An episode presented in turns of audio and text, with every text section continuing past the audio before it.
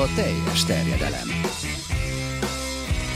Magyarország első futballpodcastja Bamstart Tiborral és Haraszti Ádámmal.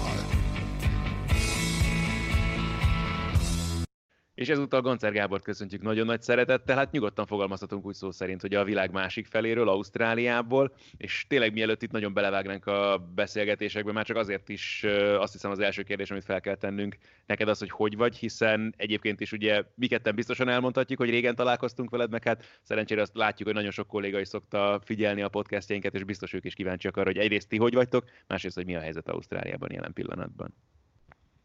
Köszönöm, személyesen jól érzem magam, a családom is remekül van, talán a legnehezebb része a bezártságnak, én két hete dolgozom itthonról, mint eh, futball szakember, és néha-néha még edző, ugye, mint szakmai igazgató már jóval kevesebb időt töltök a, a pályán, de most a kevés lecsökkent nullára, és ezt nagyon-nagyon érzem. Plá, különösképpen a gyerekeim, akik mind a ketten sportolnak különböző eh, sportokat, ők, ők, ők pedig teljesen az őrületbe kergetik az édesanyjukat, úgyhogy reméljük ez az, az áldatlan állapot az elkövetkező hetekben, hónapokban alább és, és visszatérhetünk a sporthoz, nem ezen a verbális szinten, hanem a gyakorlati síkon is. Nálatok mi egyébként a helyzet Ausztráliában?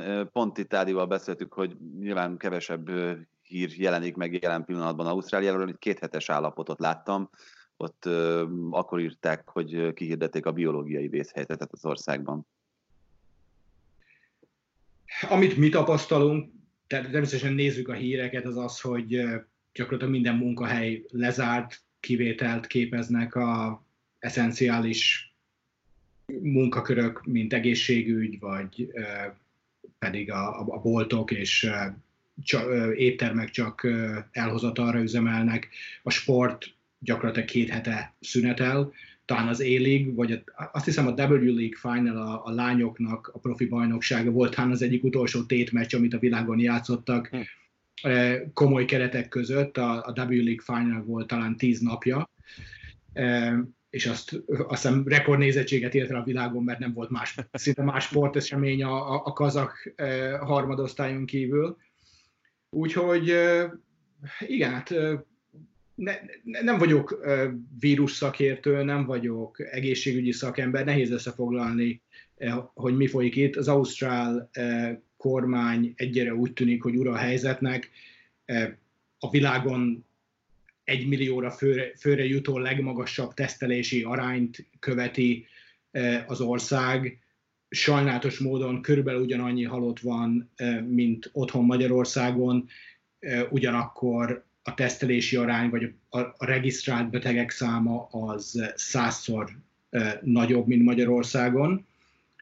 Ez talán azt mondja az ausztrál helyzetről, hogy mi egy, egy kicsit jobban tudja itt a kormány, hogy kik a betegek, és azokat talán jobban tudja karanténba tartani, de ugye amit látunk világszerte, vírus szakértő legyen a talpán, aki megmondja, hogy mi, a, mi az igazi helyzet.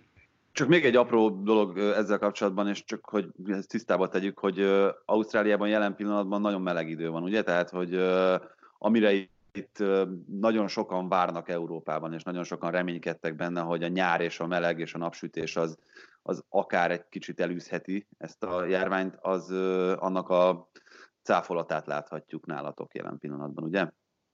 A járvány nem tűnik el a meleg hatására, de ez talán tény, hogy Ausztrália nincs olyan mértékben az események forgatagában, mint Európa vagy Ázsia északi féltekén lévő országai. Szívesen beszélek futballról, nem igazán vagyok. Igen, a, ez a tervünk nekünk is alapvetően.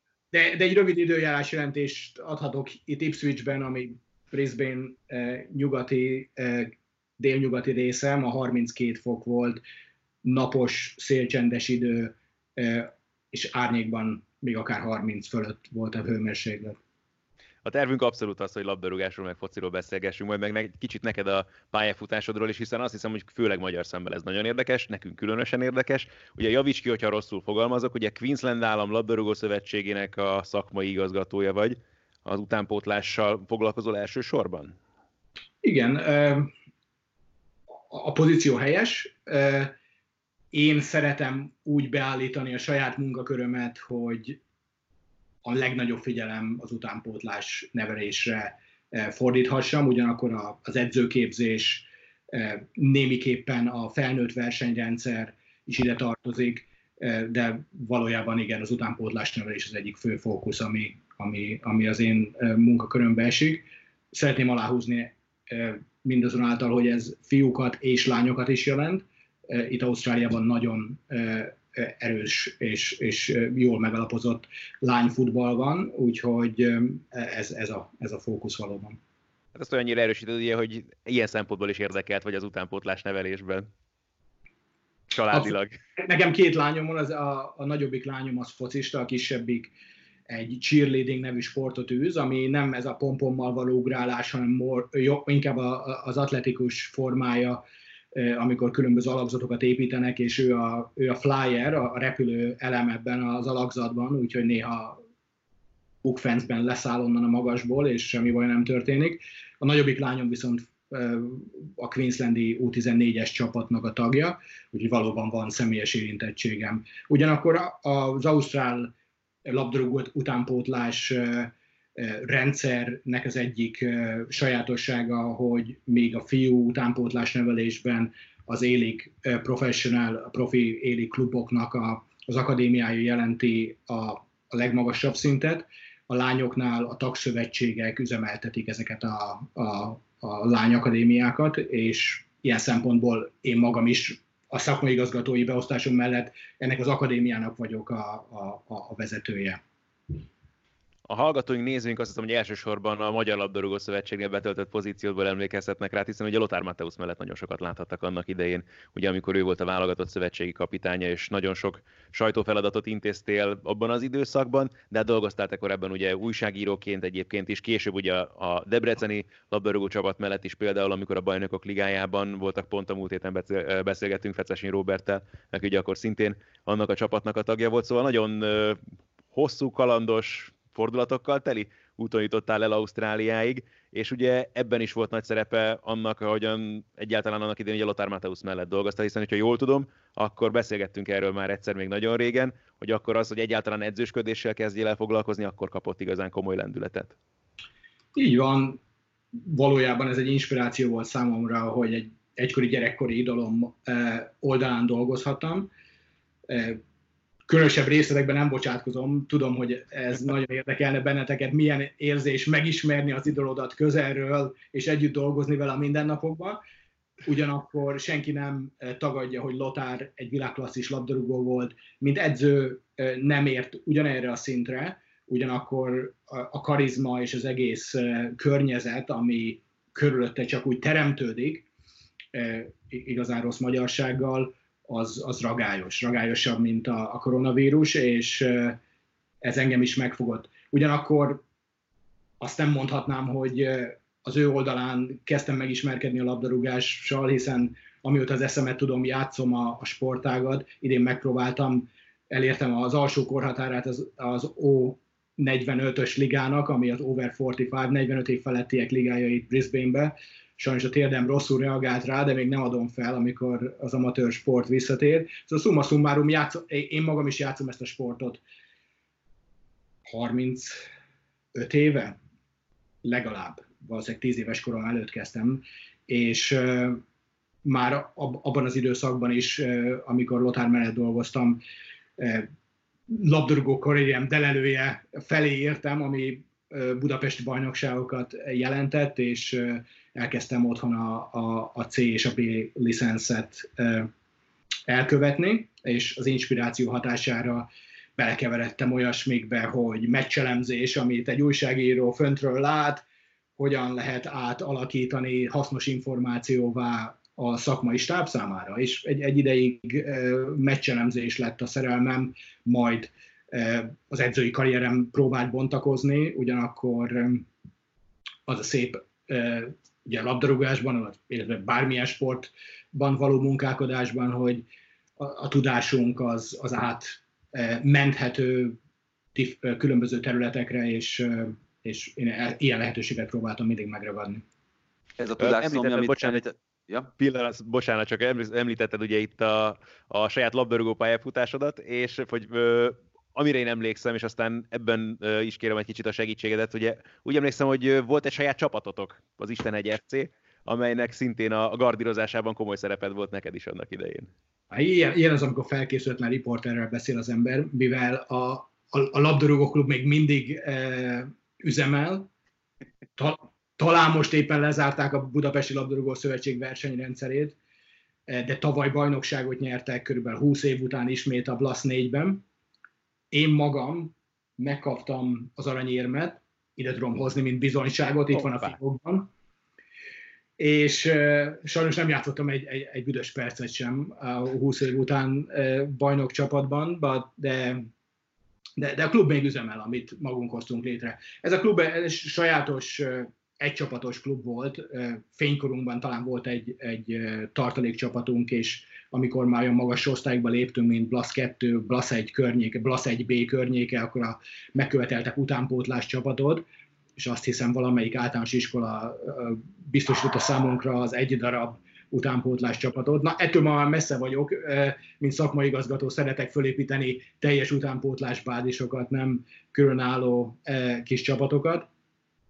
Érdekes módon pár évvel ezelőtt kopogtattak az ajtókon e-mailen e, a Magyar Labdarúgó Szövetség egy kompenzációs csekket próbált eljutatni az Isten egy FC-hez, mert az egyik gyerek, aki a, abból az iskolai csapatból e, származott el, az szerződést kapott a Vasasnál. és, és mi, mi, mi, mi tudtuk lehívni utána a, a zuhany, a zuhany, zuhany rózsapénzt, aztán visszautaltuk kalitatív célokra. Igen, nem tudom, válaszoltam a kérdésre, de szóval Blasz 4 és Blasz 1 környéke volt az a szint, amit én labdarúgóként elértem. Ugyanakkor többsége a csapatból nagyon ígéretes labdarúgóként indult. Murányi Andris az MTK-nak volt oszlopos tagja, talán nagyon kívülről súrolt ifi válogatott szintet, és még volt egy pár játékosunk, aki, aki mind NB1-es ifi, ifiben nőtt föl. Én is próbálkoztam elérni azt a szintet, talán ifi játékosként jobb voltam, mint valaha felnőtt játékosként, mert akkor legalább csak az e- abban az egyéves korosztályban versenyzel, nem pedig 20 évnyi korosztály ellen.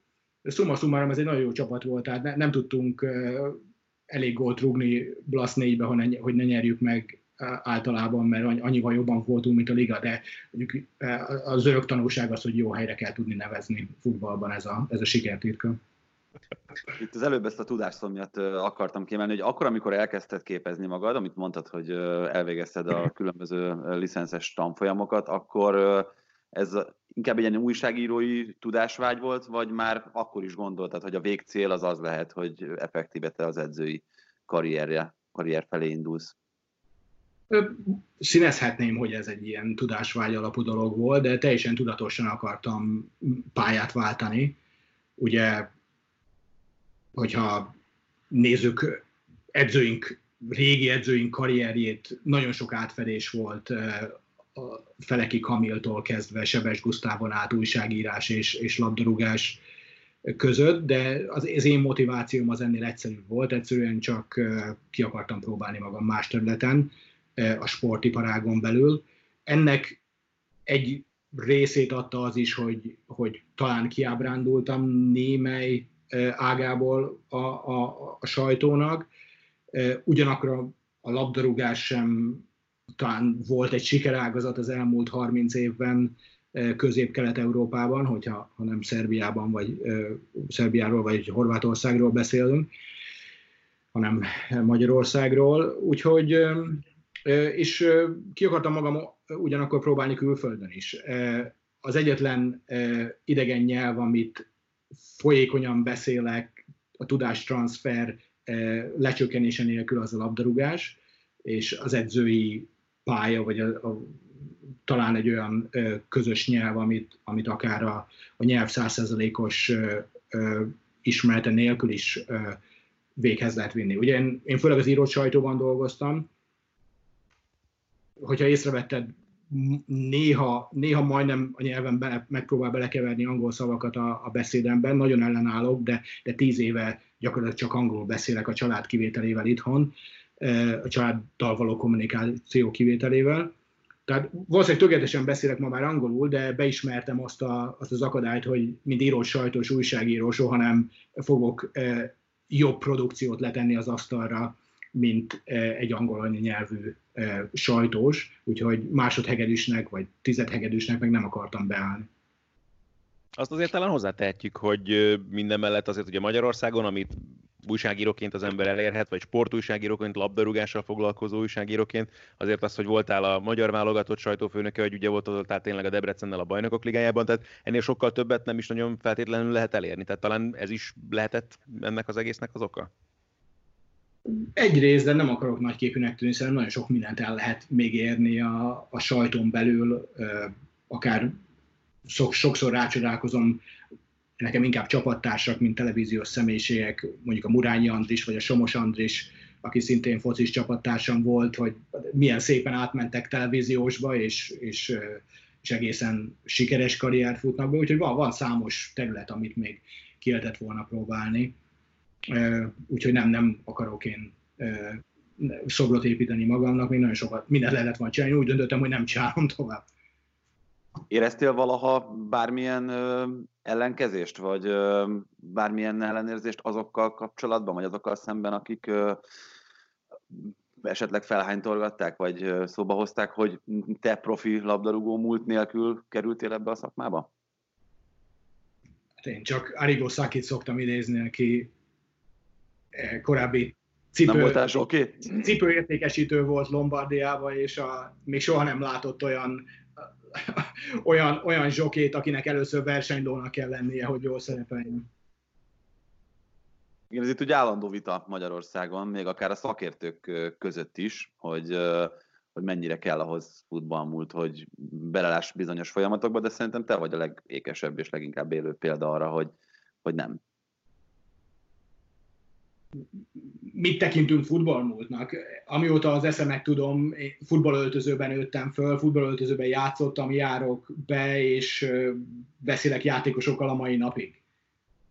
Ez, ez e, mindennapi életünknek része a futball, aki, aki futballozott és magába szívta ezt a környezetet, szerintem annak megfelelő alapja van hozzá, hogy aztán képezze magát, és, és és, és tudást szerezzen olyan területen, amit akár tapasztalati úton is, is, is megszerzett, vagy megszerezhetett. Ugyanakkor ma már a labdarúgásnak talán nagyon sok olyan kihívása van, amivel akár egy volt professzionális labdarúgó, aki csak a saját fizikai és mentális felkészítésére szánta fiatalsága legjobb 15 évét, talán, talán megszenvedi a, az átállást arra, hogy, hogy jó edző legyen. Vannak különböző ismerőseim labdarúgásban, barátaim, akik, akik kiváló labdarúgók voltak, de talán nem tudnak elővezetni egy, egy, egy életképes prezentációt a játékosoknak, nem tudják, nincs már a képességük arra, hogy átadják a bennük rejlő tudást nem tudnak darabokra szeletelni egy, egy meccs videót a Sportcode szoftverrel, és, és, és, és, és, és kiküldeni push notificationbe az összes játékosuknak a Huddle nevű szoftveren, és minden ilyen vacakság, tudod, ami, ami már messze van a pályától, de, de mégis sokkal közelebb hozza a játékot, és sokkal analitikusabbá, sokkal tervezettebbé teszi a, a professzionális futball közeget. Ugye annak idején Magyarországon is nagyon komoly téma volt sokáig az edzőképzés, és ugye főleg Mezei György vezetésével erre nagyon komoly hangsúlyt fektettek egy időben, és tényleg ez kicsit, mintha el is veszett volna a közbeszédből, vagy ahhoz képest, hogy annak idején ugye tényleg mennyi szó volt erről akár a magyar sportsajtóban, és ahhoz képest Magyarországon talán jelen pillanatban nem hallunk ezzel kapcsolatban olyan nagyon sok mindent. De milyenek voltak ezzel kapcsolatban neked a tapasztalataid, hogy így lépkedtél előre ezen a ranglétrán? A licenszek között. Igen, politikával teleszőtt, vegyes képet mutató oktatás volt mindig, de hogy mondani szokták, és a mai napig így van, edzőképzésre egy-két jó ötletért megy az ember, meg a papírért, és utána a szakmai tapasztalat, amit a játékosokkal, amit az edző kollégákkal, amit az elmúlt húsz évből hozott magával, fogja kialakítani a, a, a teljes csomagot. Igazából ez, ez sem ma kezdődött, egy kicsit talán, hogy mondjam, félelmetes kimondani, de én az első edzőképzésemen 1992-ben vagy 93-ban vettem részt, ami a TF-nek egy középfokú edző és sport vezető valamilyen OK és tanfolyama volt. Elszakítottam a keresztszalagomat, és nem tudtam a tornatanárira megcsinálni ezt a sok hülyeséget, hogy pörögél a, a tornaterembe, a korláton, a gyűrűn, a nem tudom min, ami mondjuk lépni nem tudtam, és volt egy évem, hogy, hogy elmenjek valamit csinálni. Ez alatt elvégeztem a Komlósi Oktatási Stúdiót, meg elmentem az első edző képzési papíromat megszerezni, Bacsa Pista bácsi voltán, a TF-nek valamilyen labdarúgó atya mestere. Az például, az például egy, egy, egy sokkoló tapasztalat volt. Ugyanakkor következő edzői papíromat csak 2004 2005 körül csináltam a, a, a B-licenszet, Bicskei Bercivel. Hmm. Ez egy kiváló tapasztalat volt, ez egy felfrissítő tapasztalat volt, hallgatni valakit, aki a Kölni sportfőiskolát végezte, eh, Dél-Koreában profi csapatot edzett, tehát ez, ez nagyon, nagyon, nagyon vegyes. Utolsó tapasztalatom az az EFC-nek, az Ázsiai Labdarúgó Szövetségnek a pro licensze volt egy pár évvel ezelőtt, amit itt az Ausztrál Labdarúgó Szövetségnél végeztem el, és megint csak egyetemi szintű képzést kaptunk, remélem, hogy Magyarországon is, még ha nincs is a közbeszédben, a képzés színvonala folyamatosan csak emelkedett, akár Mezei, akár Bacsa István, akár Szalai Laci, az éppen az edzőképzés vezetője. A megközelítésben, egyébként a kinti képzésben éreztél valami óriási különbséget, a, akár a magyarhoz, akár az európaihoz képest? Ég és föld. Teljes teljesen különböző. Tehát az UEFA rendszerű edzőképzés ö, nagy ö, szabadságot hagy a tagszövetségeknek, bizonyos óraszámot kell teljesíteni különböző ö, elemek, ö, elemekkel, de jobbára fizikai, taktikai, pszichológiai felkészítésre épít, és egy kicsit külön kezeli ezeket, a, ezeket az elemeket. A Ázsiai Labdarúgó Szövetségnél különösen Andy Roxborough alatt, aki az UEFA-nak volt szakmai igazgatója talán 20-30 évig, változott ez az elképzelés, és ők egy úgynevezett holistik, holisztikus megközelítést követnek, a különböző elemeket megpróbálják mindig egyszerre kezelni, tehát amikor te egy taktikai edzést tartasz a játékosoknak, akkor tisztában vagy vele, hogy ez milyen fizikai megterhelést ró rájuk. Pontosan tisztában vagy a mentális követelményekkel, amit ez az edzés, vagy az a, az edzés ciklus szakasz támaszt a játékosok elé. Szóval egy ilyen fajta holisztikus, átfogó megközelítés jelleg az Ázsiai Labdarúgó Szövetség filozófiája. Kis eltérésekkel ugyanakkor a minden tagszövetségnek, de nekem kiváló oktatókkal volt szerencsém találkozni, akkor Tájt egy belga szakember volt az Ausztrál Labdarúgó Szövetség szakmai igazgatója, és ő végdolgozta az előző tíz évet a Hazard és Company generációval, úgyhogy tőle is igazán volt mire elesni. Ugye itt az, az is egy nagyon érdekes dolog, amit említettél Roxborough-val kapcsolatban a belga szakemberrel, hogy még mindig az a jellemző Ausztráliában, hogy elsősorban importált szakemberekkel dolgoztatnak, vagy azért azóta kinőtt egy olyan generáció az ausztrál szakmában, amelyik egyértelműen tudja vinni a prímet? A szerencsére importáltakkal is dolgoznak, mert én nekem van egy jó kis állásom, de én, én egyébként nem tudom, hol állok, az igazi belgák hova álljanak, mert magyar és ausztrál állampolgár is vagyok, úgyhogy eh, amikor európai vízum kell, akkor ott vagyok. Eh, amikor ausztrál védettség kell, akkor de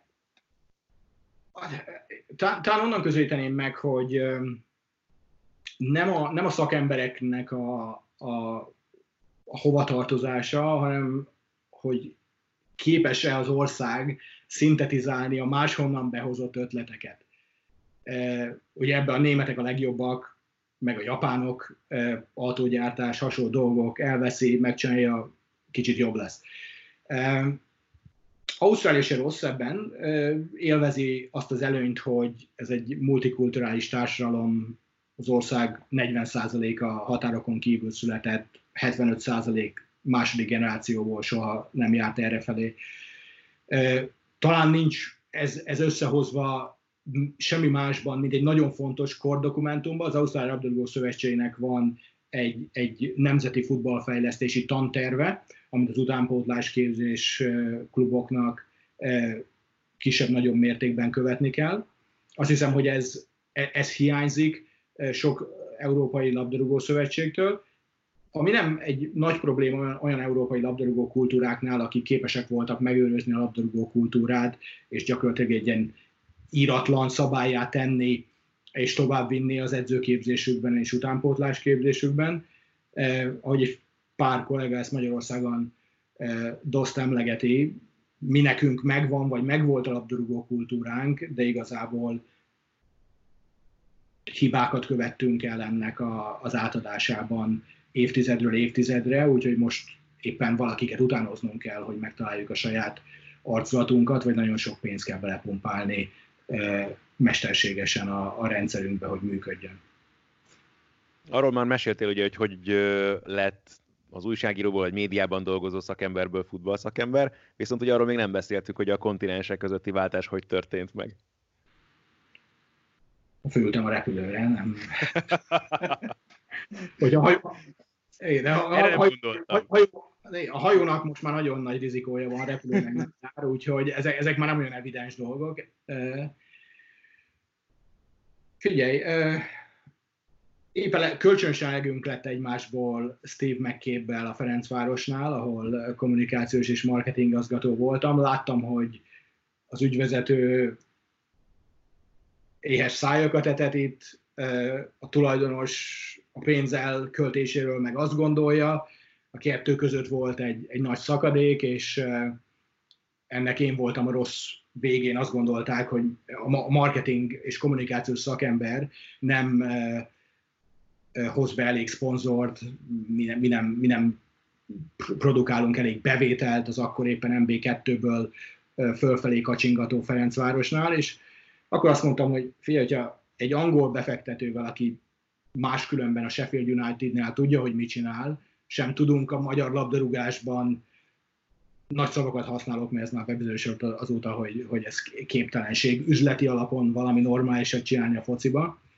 akkor, akkor mi a fészkes fenét lehet itt még csinálni, és amúgy is már élet bennem, hogy váltanék, addigra mert amúgy is megvolt a, az élicenszem, az állicenszem a Magyar Labdarúgó Szövetségtől, hogy aktívan kerestem kihívásokat másút, és aztán Badacsonyban nyaraltunk a családdal, amikor valaki visszajött Ausztrália, Ausztrál harmadosztályból, hogy volna itt egy lehetőség egy hónapra, és a, meg, me, megragadta, mondták, hogy kb. a fizetés fedezi a repülőjegyet, meg lakhatok az elnök anyjánál egy, egy, egy hónapig. Úgyhogy mondom a feleségem, figyelj, ebből lesz hosszú távú munka, szerintem én kimegyek a repülőjegyért, meg a, a Quartéért, és uh, kijöttem egy hónapra, megnyertünk egy párat a hátralevő meccsekből a harmadosztályban, és mondták, hogy akkor jövőre megpróbálnak összerakni nekem egy, egy vízum szponzorációt felelő kis csomagot. Én lettem az utánpótlás vezető a klubnál, a vezetőedzője a felnőtt csapatnak, és akkor még délután háromtól fél ötig még egy, egy, egy privát akadémiát is létrehoztak, ahol gyerekek tudtak egy kis extra technikai képzést kapni, úgyhogy összeraktak nekem egy ilyen kis csomagot, és 7 hónap múltán, 2010 áprilisában, jövő héten lesz pontosan 10 éve, a családdal kiugrottunk ide, és itt maradtunk. Azóta egyébként nem is jellemző, hogy túl sokat látogatsz Magyarországra, vagy ezt hogyan tudjátok egyáltalán logisztikailag megoldani? Sajnos, vagy szerencsére, nagyon nagy szerencsére, a család nőtt, azóta a második kislányom is megszületett, és egy négy tagú családnak sokkal többe kerül elutazni, mint kihozni a két nagymamát. egészen pontosan 50% a, a költség. Úgyhogy többnyire ők jönnek. Mi kétszer voltunk otthon, másodszor egy nagyon rövid volt a, az esetőség, mert Prágába vittem egy, egy nemzetközi tornára egy csapatot az akkori Brisbane-i klubomtól. Hiányzik, szeretnék többet menni, amikor Ausztrália, Magyar, Magyarország-Ausztrália meccs volt az utolsó felkészülési meccsünk, úgy értem, mint Ausztrál felkészülési meccsünk a, a legutolsó világbajnokság előtt az ülőjúton, akkor a, a szívem tekeredett meg. E, azt hiszem néhány hónappal ezelőtt mondott le Encs Postekoglu. Én, az, én benne voltam az ő csapatában, mint játékos megfigyelő. Nyilván ott lettem volna az ülőjúton, mint stábtag, de valamiért ez nem így történt, mert addigra már Van Marwijk, a holland edző ült azon a kispadon, és Encs úton volt Japánba, hogy átvegye a Yokohama vezetőedzői posztját. Milyen volt az első csapat? Ugye mondtad, hogy először ugye Koszkár jelegen megérkeztél, és akkor kaptál egy kvázi ilyen beugró lehetőséget akkor, ugye, hogy megragad ezt az edzői pozíciót. Milyen volt a munka ahhoz képest, amire számítottál, hogy milyen lesz akkor valóban irányítani egy csapatot? Tehát akkor már, addigra már évekig játékos edző voltam Blaszban, úgyhogy amatőr csapat szinten el tudtam terelgetni játékosokat edzésen, meg kihozni belőlük ezt-azt. Úgyhogy nem volt sokkoló, de nem az első órán volt az általánosban, az első napon volt az általános iskolában, úgyhogy, úgyhogy nem, jó, jó tapasztalat volt mondjuk. Volt egy pár érdekes felfedezésem, tehát Ausztrál harmadosztály az, az amatőr futball, szépíthetjük, meg mondhatom én, hogy harmadosztályban fél profi, meg fél amatőr, nem tudom, miket szoktak mondani, nem, ez amatőr, amatőr labdarúgás a helyi Premier League-ben, és akkor itt a helyén van a hangsúly, nem a Premier League-en, de a futball az univerzális, tehát hiszem a mostani szakmai igazgatónk itt Ausztráliában, Rob Sherman szokta általában ezt a statisztikát így elő, előhozakodni, hogy kb. 0,04 százaléka a labdarúgóknak a világon labdarúgásból élő sportoló. Mi a 99 egész, és tett hozzá a többi számot e, játékosért vagyunk, mi alapvetően e, közösségi sport vagyunk, mi alapvetően a kultúra része vagyunk, úgyhogy az érdekes tapasztalat volt a kultúráról beszélve, hogy ezek a gyerekek, akik alattam játszottak, több, többség csak alig volt egy-két évvel fiatalabb, mint én, tíz éve, ugye épp 35 éves voltam, sőt volt nálam idősebb játékosom is a harmadosztályban, egy, egy pár jóképű angol gyerek, aki jó messzire tudta rúgni a labdát, és próbáltam meggyőzni őket, hogy ezért, e- e- ezért, ezért gurítottunk nekik egy hatost 40-50 évvel ezelőtt, mert, mert még mindig ezt csináljátok.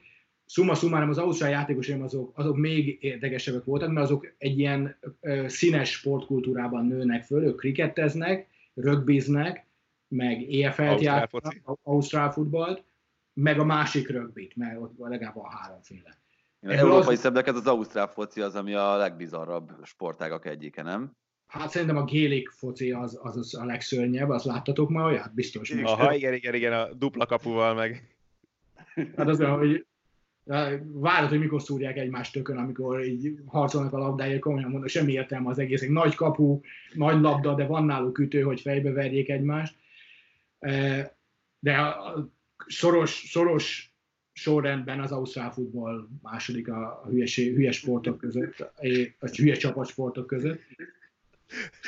De az a lényeg, hogy azok, ezeknél, a, ezeknél a hülye tojás formájúaknál e, ezek megverik egymást. Tehát, hogyha a nézetkülönbség van a játékosok között, akkor megverik egymást. Az Európában még Blasz 4 is a, a, Promontor utcai pályán, amikor még nem műfüves volt, hanem a kukoricás mellett volt ilyen földes alakos, akkor, akkor, akkor az is négy piros lap volt. Itt 22 üti egymást, szerintem még az ellenfél edzője is beszállt, labdaejtés. Labdaejtéssel folytatódik a játék. Tehát még ez, ez sős volt. Én mondom, az, az első ilyen tapasztalat, ez volt az első győztes meccsem. Gimpibe vertük a helyi bányás csapatot 3 0 Ilyen aranybánya volt 100 évvel ezelőtt, 100 kilométerrel északra a Brisbane-től. Soha nem találtak ott aranyat egyébként, de még mindig mennek utána. Szóval megvertük 3 0 a bányászokat, és akkor elgurult nekik a Kalmópirin. 22, 22 ellen, 23 22 ellen az ellenfél edzője bejött nekik segíteni, és, és labdaejtéssel folytatott. Én azt hittem, hogy elvesztjük a három pontot, mert már megyünk 3 0 tömegverekedés benne van a pakliban. Ez volt a legfontosabb változtatni való ott a játékosok hozzáállásában? Ne, ezt nem tudod megváltoztatni, ez a kultúrában van benne. Tehát így, tudod. Itt, itt, rögbiben baj van, verekednek. Fociba más alakú a labda, ugyanazt próbálják folytatni. Nagyon fizikálisak, nagyon kompetitív a, a, az ausztrál sportember. Ugye a sport, ha azt mondjuk, hogy Magyarországon a kultúra része, akkor itt, itt, itt, itt a vérükben folyik valamilyen sport, szörf is lehet. Főleg ott Brisbane környékén. De teljes, ez, ez a Sunshine Coast volt, úgyhogy a, ki tud ennyit angol, angol, hogy mit jelent a Sunshine Coast, vagyis mindenki, az, az egy nyaraló övezet, úgyhogy nekem tele volt szörfössel a csapat, meg röbbi játékossal, de némelyik egyébként tudott jól focizni is. Volt olyan játékosom, aki ne gondoljátok, hogy mindegyik krumpli hámozó volt, olasz szérie cséből jött haza Ausztrál bányába dolgozni. Azt csinálta az olasz szérie csébe, hogy minden évben váltott klubot, így mindig kapott pénzt a, a, a, a szerződés aláírásért, és mindig kapott olyan 1000 eurót hetente, nagyon, nagyon, nagyon nagy pénz szériecsébe, és általában lakatták a kisváros hoteljébe, ahol az étterem Koszkvártei, aláírási pénz minden évben, és ne, nem volt érdeke ott maradnia egy évnél tovább. Ezt, ezt csinálta tíz évig, egy ausztrál-olasz gyerek, majd hazajött. Legjobb játékosom volt, olyan ballába volt, mint egy fél puskás, de eh, Ausztráliába, bányába dolgozott, ilyen akkor a kerekű autót vezetett, mint itt a fal mögöttem, az csak a kerék, és minden második héten jött, ha, hazarepült a, az Észak-Queenslandi bányából, és akkor minden második héten a hazai meccseket játszott idegenben, soha nem volt elérhető. Viszont egészen közelről figyelheted azt a mondhatjuk átalakulásnak, hogy a foci hogyan tudott tért nyerni Ausztráliában, mert mondjuk, hogyha egy tíz évvel ezelőtti állapotot veszünk, akkor talán még országos szinten sem volt azon a szinten, pedig ugye akkor, akkor tájt volt az aranygenerációja az ausztráloknak, vagy már a lecsengőben ugye egy Kehillék, QL, Viduka és a többi egészen kiváló focista. Igen, hát szóval mai nap aláírnám, hogy az ausztrál meg a magyar focit így, így szaba, kicserélik sajnos az elmúlt tíz évre, mert az elmúlt 12 évre, az elmúlt négy világbajnokságban zsinórban ott voltak, az ausztrálok ne, nem mindig egyszerű útvonalon, tehát az ázsiai labdarúgó sejtezőkön átmenni, aztán játszani Hondurasszal egy kiki selejtezőt, interkontinentálissal, azok azért nem egyszerű, egyszerű dolgok, tehát ez nem egy ilyen sétagalopozás innen se kijutni a, a világbajnokságra. Válaszolva a kérdésedre, igen, folyam, valószínűleg folyamatosan fejlődött, főleg utánpótlásban, főleg a szervezet utánpótlásban, az ausztrál arany, aranygenerációnak a titka az a, az etnik, etnik, etnikum alapú labdarúgó klubok sikere volt, a horvát, a magyar, a St. George Budapest és hasonlók termelték ki a, a Johnny Warreneket, aztán a Vidukákat és a, a Harry Kewelleket. Sajnos ma ez már nincsen, mert az élig egy ilyen mesterséges képződmény, viszont a, a technikai, szakmai felkészültség az fejlődött. Ez egy hosszú távú projekt, szóval reméljük talán most a 2020-as években lesz valamiféle e, gyümölcse, mert az aranygeneráció azért már itt sem e, e, aktív jelenleg. Tim Cahill óta azért nincs olyan ikonikus, ikon, ikon típusú játékos a Harry Kewell óta, aki csak begyalogolna egy angol Premier League csapat keretében. Igen, viszont azt gondolnám, hogy pont ennek az aranygenerációnak a tagjainak a beépítésével, a, akár a képzésbe, akár a, a, a vezetésbe újra termelhető lenne ez, a, ez az egészen tehetséges generáció. Nagyon furcsa az, hogy most, hát talán Matt Ryanről beszélhetünk, mint a legnagyobb Ausztrál sztár, nem? E pillanatban ugye a Brighton Igen, kapusáról. meg, meg, meg az, az Aaron Moy átment a, az ő csapatában, nem is tudom hirtelen honnan, ahol az a Wagner nevű egy gyerek volt az edző, igen, igen, igen. A Huddersfieldből uh, igazolt a Brightonhoz. Igen. Ez a kettő talán a, a két első számú labdarúgó. Összességében ugyanakkor az ausztrál labdarúgókra el lehet mondani, hogy technikailag egy nagyon erős középszintet képviselnek, fizikálisan talán előtte járnak a, az európai közép mezőnynek, mert itt 365 napban sportolnak, amikor nincs foci, akkor valami, más. És ők föl, be, be is iratkoznak mondjuk touch futballra, amikor mondjuk a barátnőjükkel tudnak csapatsportot játszani, tudod, ilyen, a rögbinek olyan szoft változat, hogy így meg kell érinteni, vagy ilyen szalagot elvenni a másiktól, aztán megtaláltuk a harmadik leghülyébb sportot, így, hogy beszélünk róla. Tehát nagy, nagy bajban nincs az ausztrál Ahol igazán erősek vagyunk, azok a számok és a, a lányok, és a lányfoci számok területén most már talán 5-6 éve az, az, az a, a labdarúgás, az európai labdarúgás az első számú játszott sportág, nem televíziós négyzetségben, nem szponzori bevételekbe, de a, a játszott, a, a regisztrált játékosok számát tekintve. Itt Queenslandben, hogyha minden iskolai focit is belesorolunk, nekünk 180 ezer játékosunk van. Ha csak az igazolt versenyrendszerben játszó játékosokat nézzük, akkor 80 ezer.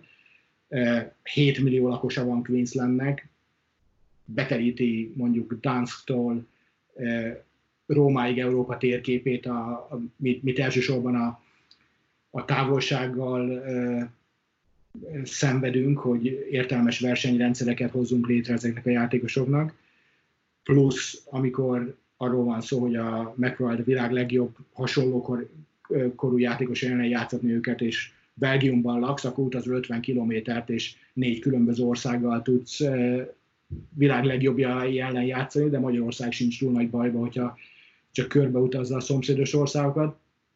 Nálunk ez nem így működik. Tehát itt 20-50-60 ezer ausztrál dollárról beszélünk alaphangon, hogyha egy csapatot fölültetünk egy repülőgépre, és, és próbálunk valami normális ellenfél ellen játszani. Néha Ausztrálián belül is ilyen drága, hogyha egy, egy Kensi játékost, ami Észak-Queensland, eh, viszünk el a, a nemzeti uh, utánpótlás bajnokságra minden szeptemberben, akkor ez egy, ez egy, ez egy komoly logisztikai túra.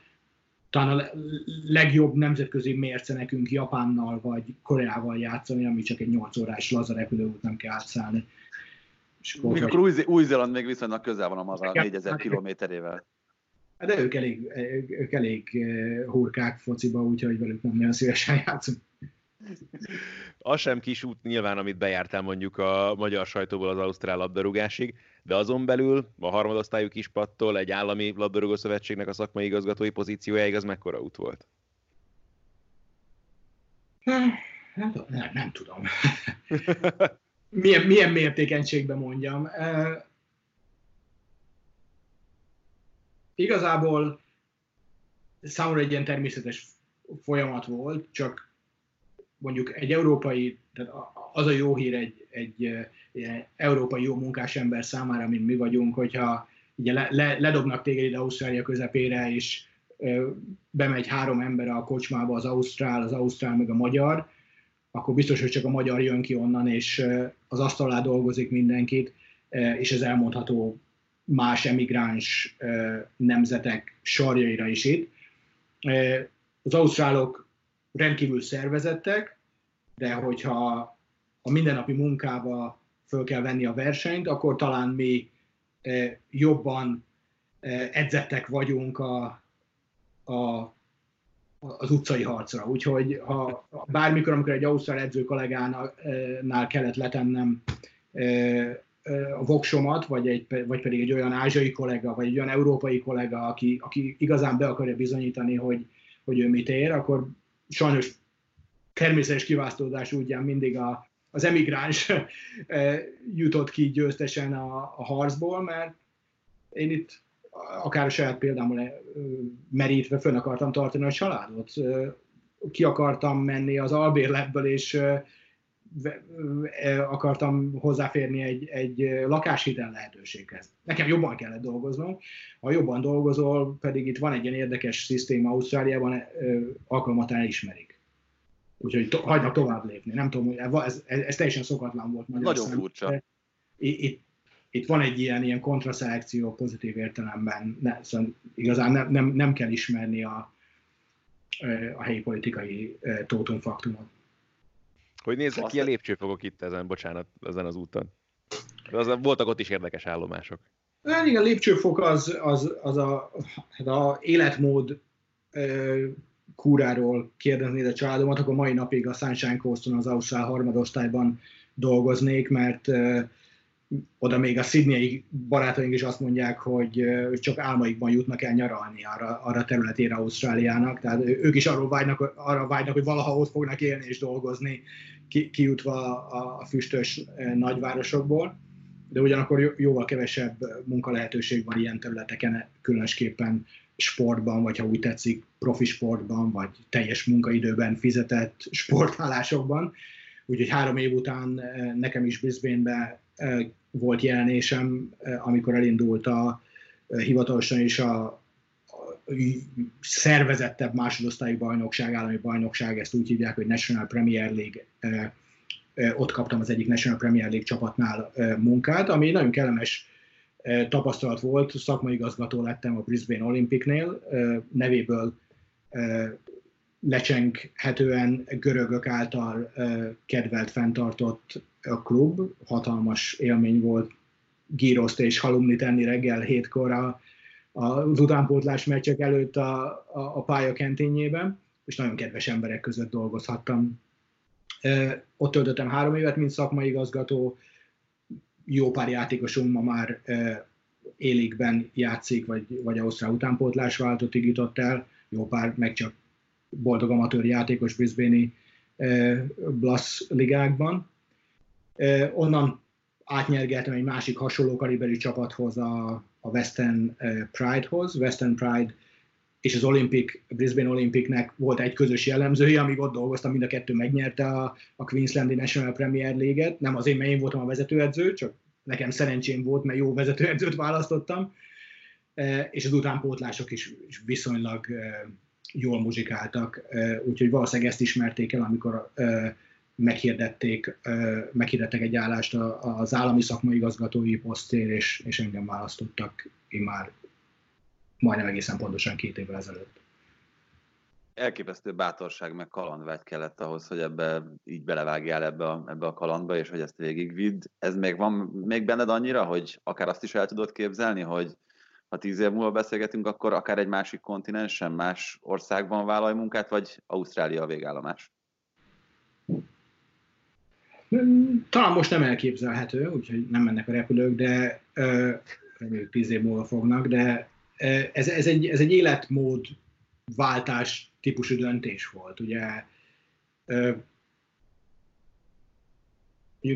nekem legalábbis, nem tudom más, hogy van vele, de 35 évesen, vagy pár 45 évesen, ugye nem csak a világ megváltás van az egyes számú prioritásban, hanem valami értelmeset csinálni, fenntartani a családot, még élvezni is. Mindig próbáltam olyasmit csinálni, amit, amit egyszerre egyúton élvezek is, plusz még a végén fizetnek is érte.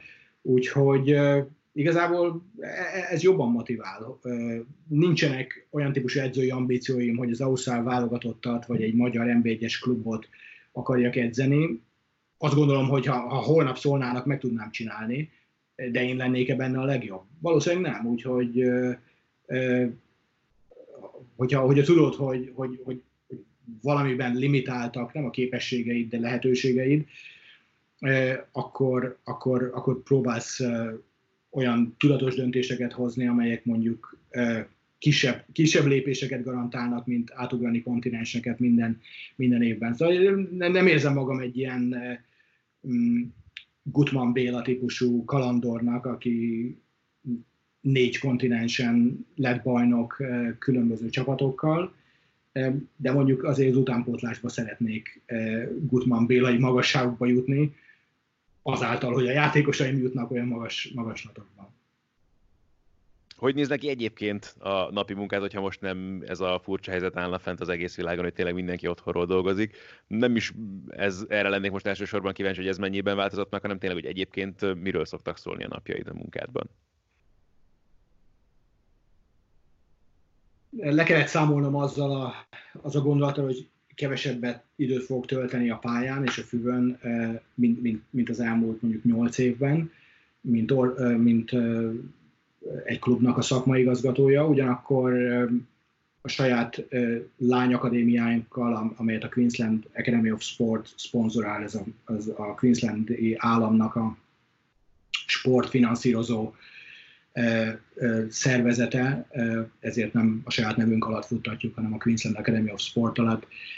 Gyakorlatilag egy, egy utánpótlás bázis, U13-tól U18-as játékosaink vannak öt, öt csapatban, úgyhogy minden délután lejutok a pályára az irodából, ami látszik az ablakomból, és élő kapcsolatom van játékosokkal, edzőkkel, és szerencsére néha az edzőknek szülői értekezlete van, vagy beteg a kutyájuk, és oda, oda, oda jutok a, a, a, a tényszerű edzősködéshez, de sajnos a nap, napjai mennél sokkal kevésbé izgalmasak. Próbálunk olyan versenyrendszereket, olyan utánpótlásrendszereket létrehozni, ami működik egy 1600 kilométeres partszakaszon, ami, ami Queensland, és akkor nagy semmi így balra befelé.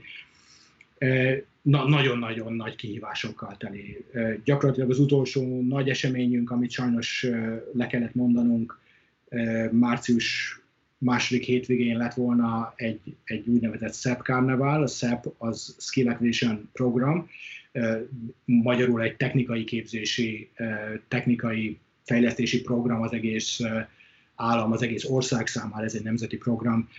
Lehoztuk volna Cairnsből az U9-es, U10-es csapatokat, és annál lejjebb is az egész partszakaszról egy, egy 36 csapatos tornára, két korcsoportban 72 csapat szerepelt volna ott. Mai napig vérzik a szívem, hogy le kellett mondanunk, de valamikor későbbiekben ezt biztos megrendezzük idén ennek például logisztikai, szervezési, anyagi vonzata az, az, az elképesztő. Talán olyan költséget ró a szülőkre, ami európai szülők számára elképzelhetetlen. Egy család vásárol repülőjegyet egy ezer kilométeres útra csak azért, hogy háromszor labdára barúgjon a gyerek egy hétvégén. Ilyen szintű fórumon, mint egy, egy, egy állami e, torna, Eh, lent Brisbane-ben. Úgyhogy, úgyhogy ilyeneknek a, a szervezése igényel különösebb munkát, illetve próbálunk egy picit eh, előre tekinteni. Queenslandből jó pár év eltelt, amióta egy igazi tartósan a Socceroos keretében, tartósan az Ausztrál váltott keretében lévő játékost produkáltak a klubjaink, úgyhogy egyfajta minőség ellenőrzési programot futtatunk, nagyon, nagyon hasonló az Európában ismert Double Pass rendszerhez, saját technikai auditot futtatunk a kluboknál, mindenféle szoftveres segítséggel, ugyanakkor gyakorlatban is ellenőrizve a kluboknak az utánpótlás munkáját. Gyakorlatilag a féle futballmérnöknek mondanám magam, ami, ami, ami mostanában a munkám, a kétkezi munkásból beragadtam itt a tervezőasztalnál. Eléggé belülről látható ugye tényleg az ausztrál labdarúgást, abszolút. Hová tennéd most jelen pillanatban őket, hogyha így akár azzal kapcsolatban, ami most a vízió, és ahogyan próbálják önmagukat fejleszteni, amiben nyilván ugye neked is, vagy amiről neked is szól valamilyen szinten a munkád, és egyébként ahol tart az Ausztrál fociáról már beszéltünk, hogy nyilván most azért nincsenek ott, ahol volt annak idején a QL Viduka és többiek által filmjelzett generáció. Ugye ha nagyon részletekben mennénk, akkor abba a hibába esnénk, hogy a 0,004 alapján ítéljük meg a, a labdarúgást, akkor azért el kell mondanom, hogy reméljük az a gazdasági hatása ennek a szörnyűségnek nem az lesz, hogy az embereknek nem lesz pénzük klubtagdíjakat fizetni, de itt, itt tényleg exponenciálisan növekszik a fiúk és a lányok száma, akik játszák a, a labdarúgást. Talán túl nagy stadionjaink vannak, például Brisbane-ról itt egy 42 ezeres stadionban játszik Brisbane-be, ugyanakkor soha nincs kevesebb néző, mint 10 ezer. Azt hiszem a, a Fradi a, a jobb rangadókon tud behozni 10 ezret, egy nem sokkal, egy körülbelül ugyanakkor a város Brisbane, mint Budapest, úgyhogy én, én ezeket mind sikerkategóriákként élem meg az ausztrál labdarúgás számára. Női fociban pedig abszolút top 5, top 6-ban van a, de még rosszabb FIFA ranglistákon is top 10-ben van a, a, a női válogatott, az a fejlődő angol Premier League, azt hiszem ez a pontos neve az angol női első osztálynak, cukorszámra vásárolja az ausztrál válogatott női játékosait. Első ízben tavaly év végén egy, egy transfer piac lépett föl női labdarúgók értékesítésére. Számos jellegi honfitársam, vagyis Ausztrál ezen a piacon, úgyhogy szerintem ezek a, ezek a növekedési pontok, amikre mi a hangsúlyt próbálunk fektetni, és hogyha meglehetősen multicsiliárdos központú férfi labdarúgásban talán nem is veszük föl közvetlen a versenyt, azért egy elkövetkező pár világbajnokságra még mindig ott lesz az Ausztrál válogatott, amióta, amire én a másik piros színű mezemben már 1986 óta várakozom. És hát nyilván egy nagyon adekvát kérdés, ami szerintem így a beszélgetésünknek tökéletes lezárása is lehet, de nem tudom, hogy mégis egyáltalán milyen gyakran szokták neked feltenni, vagy feltették -e egyáltalán mostanában neked, hogy mindaz, amit látsz ugye az ausztrál labdarúgás szervezésében, fejlesztésében, biztos van benne olyan dolog, amit akár Magyarországon is be lehetne építeni. Talán csak visszacsatolnék a nemzeti eh, labdarúgás fejlesztési eh, tervre, tantervre, hogyha Magyarországon képesek lennénk szintetizálni a saját múltunkat, és egy kicsit egy, talán egy ilyen központosított szakmai képzési rendszerre végigvinni a saját utánpótlás bázisunkon, akkor szerintem egy hangszeren játszva sokkal előrébb jutnánk a saját koncertünkön. Ezt látom kívülről a saját fantasztikus kultúránkat nem e, ismerjük föl, és nem visszük vissza a saját utánpótlás képzésünkbe. Az Ausztrál a különböző kultúrákat szintetizálja, meg a különböző etnikumok, akik itt laknak, teszik bele a saját dolgokat, de van egy ilyen nemzeti, hogy, mondja, hogy mondják ezt, egyesség, hogy mi ezt csináljuk. Hogyha Perthbe innen 5400 kilométerre letnénk egy utánpótlás képzés klub vezetője, akkor gyakorlatilag a, a fontos, magas szintű képzési elemekben ugyanazt a munkát végzem, mint itt 5400 kilométerre Brisbane-ben. Szokták egyébként ezt kérdezni tőled, hogy van, aki érdeklődik ezzel kapcsolatban innen Magyarországról, hogy tudsz-e valami jó ötletet adni nekik? Nem, nem, és nem is várom el, hogy, hogy ilyesmi történjen. Szerintem Európában annyi mindent föl lehet hozni példaként olyan országok, akik ezt, ezt jól csinálják. Ugye a, az olasz, vagy a francia, vagy a spanyol labdarúgás, az újra... Én csak az, a legnagyobb problémánk nekünk az ugye, hogy ezek azok a futballkultúrák, ahol nincsenek nekünk aktívan dolgozó szakembereink. Na, nem, én az, az ő példájukra kapcsán azt mondom, hogy ők újra felfedezik saját magukat. Szóval nekünk nem kell felfedezni az olasz Catenaccio-t, vagy e, a 1970-es vége, vége közepe óta fejlődő spanyol labdarúgást, ami egyébként elég szar volt annak előtte, vagy nem annyira. E, ugye nem tudom, hogy a, hiszem, volt valami talán vörös, valami armadának hívták a, a spanyolvál, valami ilyen hasonló beceneve volt, és ez azért Furia Roja, és azért volt ők Furia Roja, mert mindenkiből kirúgták a stoplist cipőt, vagy mindenkit kirúgtak a stop, toplist cipőjük volt. Ez volt a spanyol labdarúgás, amíg a, a Kovács István az Ajax-tól, meg a, meg a Johan Cruyff nem rázta őket gatyába, és elkezdtek rövid passzos e, focit játszani. Úgyhogy néhány labdarúgó kultúra csak újra e, föltalálja magát, nekünk sem kéne semmi más csinálni, lehet itt szintetizálni, de nekünk van egy, van, van egy fontos, ugye lenne egy fontos közös nevezőnk. Ugye amit látok, hogy azért nekünk baromira kevés közös nevezőnk van ott, ugye általában a Kárpát-menencébe, tehát, hogy szoktam mondani itt a barátaimnak, két magyarnak simán lehet három véleménye, úgyhogy Úgyhogy, úgyhogy le, lehet, hogy itt kell keresni, a, itt lehet a kutya elásva.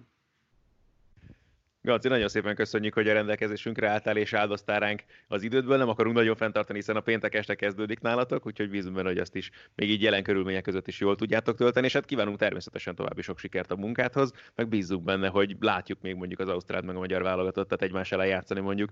Kívánjunk nagyot egy világbajnokság kieséses szakaszában.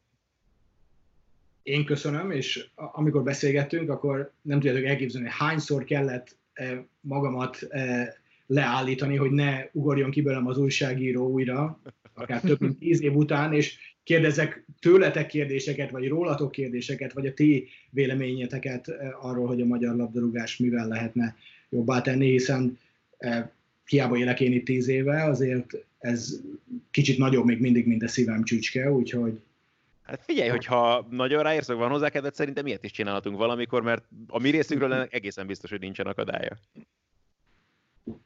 Természetesen, vagy pedig valami olyasmit, hogy esetleg egy ilyen virtuális kerekasztalt különböző magyar labdarúgó szakemberekkel, és egy pár olyan ö, ö, érdekességgel, mint én, aki valahonnan máshol beszél bele a Skype-ba.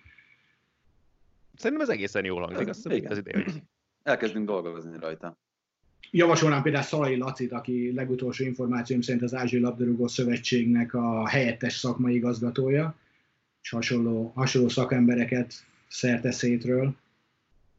Ó, okay, ennek szerintem ugorjunk neki, ez, ez egészen kiváló ötlet. Ezt a mostani beszélgetést viszont köszönjük szépen, és akkor hát tényleg akkor bízunk benne, hogy nem tíz év múlva fogunk legközelebb beszélni, hanem akkor, de ahogy arról volt szó itt a korábbiakban, akkor akár még korábban egy hasonló lehetőség keretein belül. Köszönjük szépen, Lanci. Jó egészséget mindenkinek, azt hiszem most ez a legfontosabb.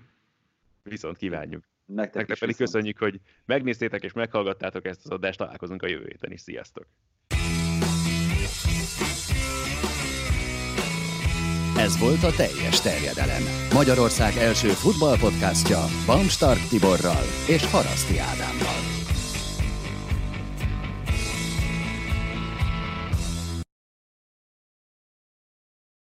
Ha más podcastekre is kíváncsi vagy, hallgassd meg a Béton műsor ajánlóját. El tudod képzelni, hogy a podcastet, amit éppen most hallgattál, fél év múlva már a mesterséges intelligencia generálja? Mi sem. De ha érdekel, eljött már a gépek lázadása. Hallgass bele az Embertelen podcastbe. Orsós Lajos vagyok, a műsor házigazdája. Egyelőre még élőben. Egyelőre. Fedezzük fel együtt, hogyan ismerkedik, randizik, mesél és vitatkozik Betty és Péter, két teljesen mesterséges intelligencia. Lajos, a podcast címét mond még egyszer, Léci. Oké. Okay. Embertelen podcast. Ez a műsor a Béton közösség tagja.